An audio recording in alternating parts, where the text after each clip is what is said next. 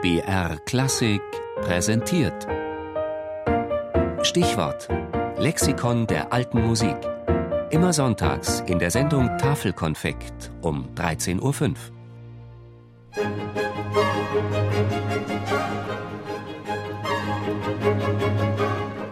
Kastrat, der glücklicherweise historisches Stimmfach.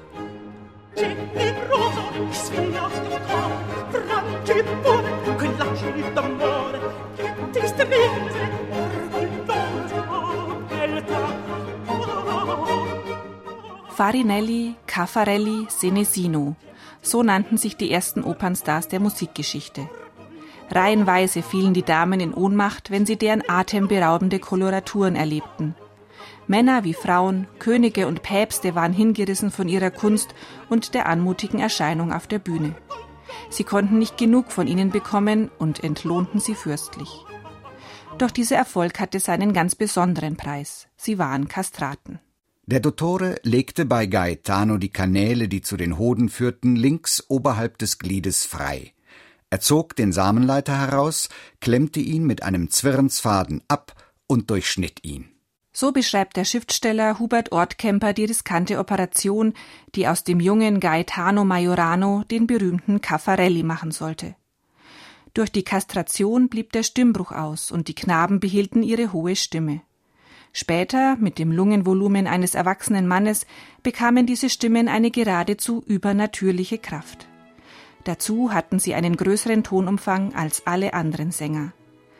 Das eigens für sie komponierte Repertoire gehört zum anspruchsvollsten, was je für die menschliche Stimme geschrieben wurde, wie etwa Georg Friedrich Händels Ombra mai fu.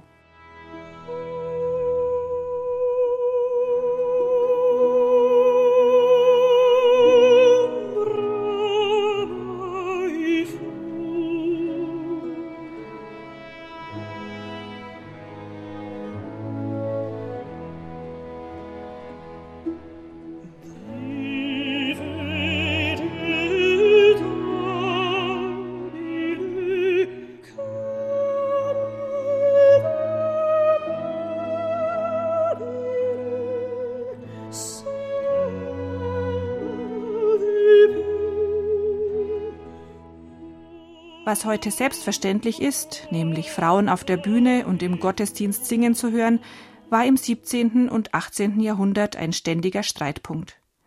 Jahrhundertelang diente ein Satz aus einem Brief des Apostels Paulus als Legitimation dafür, stattdessen Kastraten zu engagieren.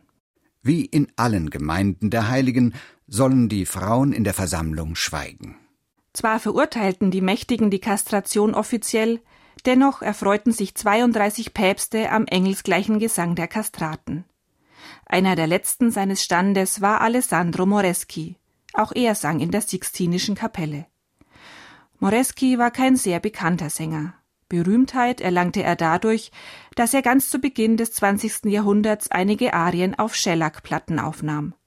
Dies sind die einzigen authentischen Zeugnisse davon, wie die Stimme eines Kastraten wohl geklungen hat.